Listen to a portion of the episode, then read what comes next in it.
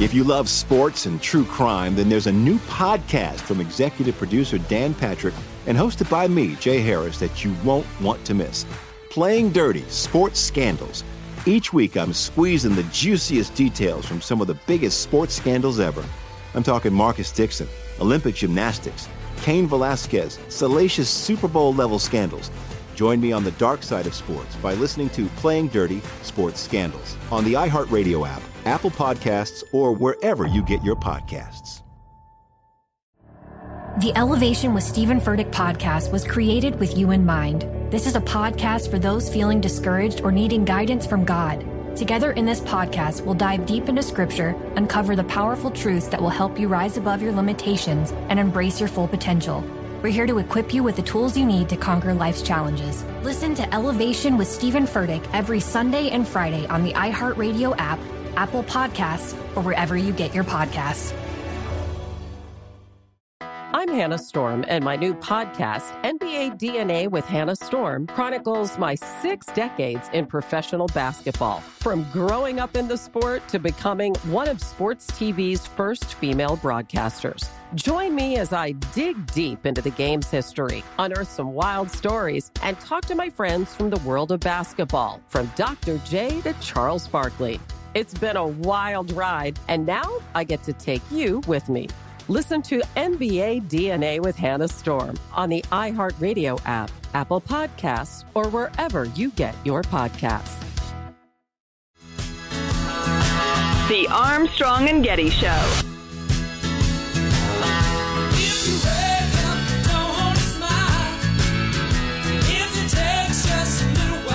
Every time I hear this song, rest of my life, thanks for ruining it for me. Al and Tipper Gore and Bill and Hillary Clinton. This was their song when they were running for president. And I can just, I can just picture them when they won the presidency and the nomination on stage dancing around with this song. Perfectly good song I liked. Ruin by Alan Tipper Gore dancing to it. One of their many sins. Uh, please welcome back to the Armstrong and Getty Show, one of our faves and years, Lanhee Chen, uh, David and Diane Steffy Research Fellow at the Hoover Institution, Director of Domestic Policy Studies uh, in, at Stanford University, and a recent guest on uh, Special Report with Bret Baier. Awesome. In which he acquitted himself quite beautifully, Lanhee. How'd you like that experience? Well, thank you. Oh yes, thank you. I, I, you know, it's a, it's a, it's a good show. It's a good show. It's a great and, show. Uh, and you know, Bret's a, Bret's a very good guy, so uh, enjoyed it. Yeah, and it's a serious news show. And uh, anyway, I'd be nervous as hell to be on that panel, but you're you're an eminent man. You handled it well, so well done. Uh, so, listen, a lot of national polls in the news recently, including the one outlier that freaked people out briefly. But uh, is there any point in national polls when that's not how we pick candidates in the primary system? Boy, that's a great question um, because, it, it, and it's not something that a lot of media talk about. You know, they spend a lot of time hyperventilating over these national polls and what each one means. But the, the polls that matter are are the ones in the early states, like Iowa and New Hampshire and Nevada.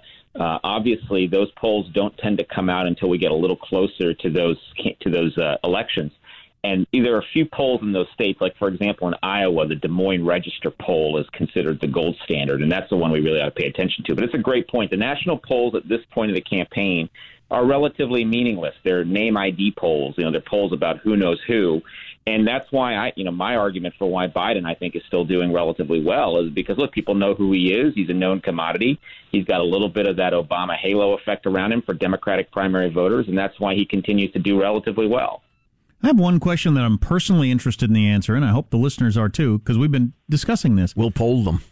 Do Bernie and Elizabeth occupy the same territory enough that if one of them gets out, the other one gets most of their supporters? As in, Biden usually has those two added together. And it seems like if one of them got out, you'd have a tie between either Bernie and Biden or Elizabeth and Biden.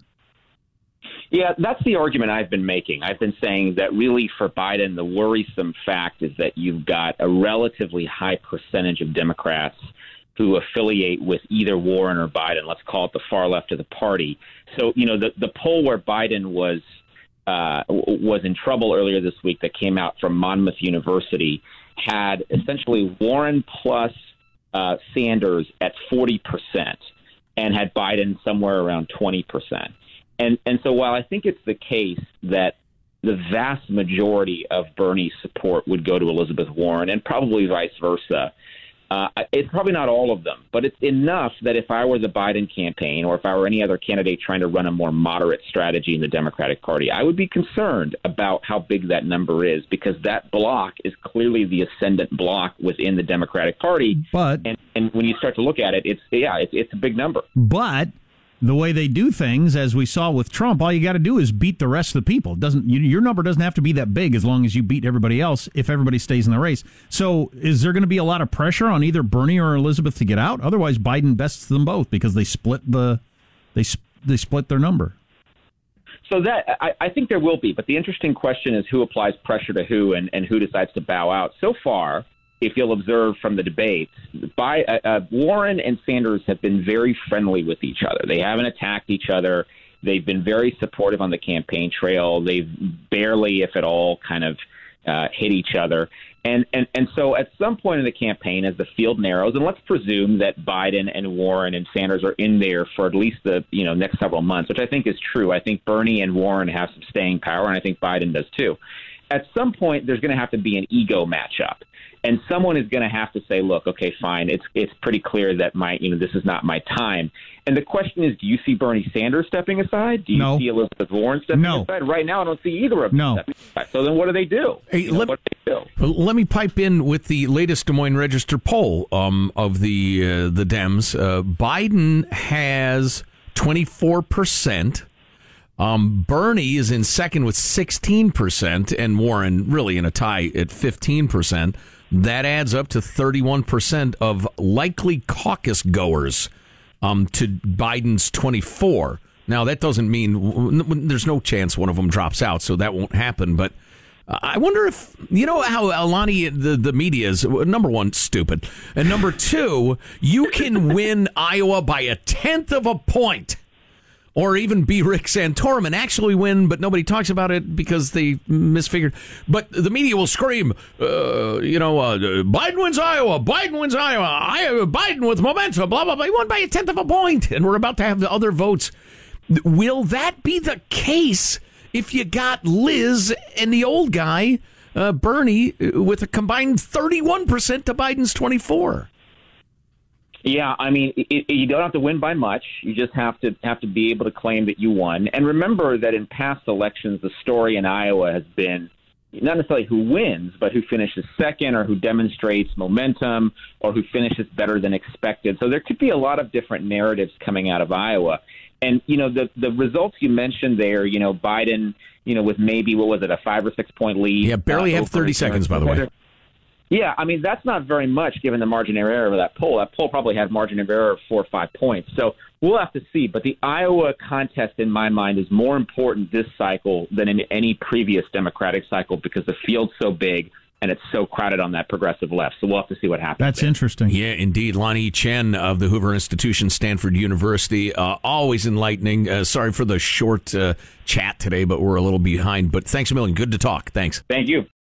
Without the ones like you, who work tirelessly to keep things running, everything would suddenly stop. Hospitals, factories, schools, and power plants, they all depend on you. No matter the weather, emergency, or time of day, you're the ones who get it done. At Grainger, we're here for you with professional grade industrial supplies. Count on real time product availability and fast delivery. Call clickgrainger.com or just stop by. Grainger for the ones who get it done. If you love sports and true crime, then there's a new podcast from executive producer Dan Patrick and hosted by me, Jay Harris, that you won't want to miss. Playing Dirty Sports Scandals. Each week, I'm squeezing the juiciest details from some of the biggest sports scandals ever.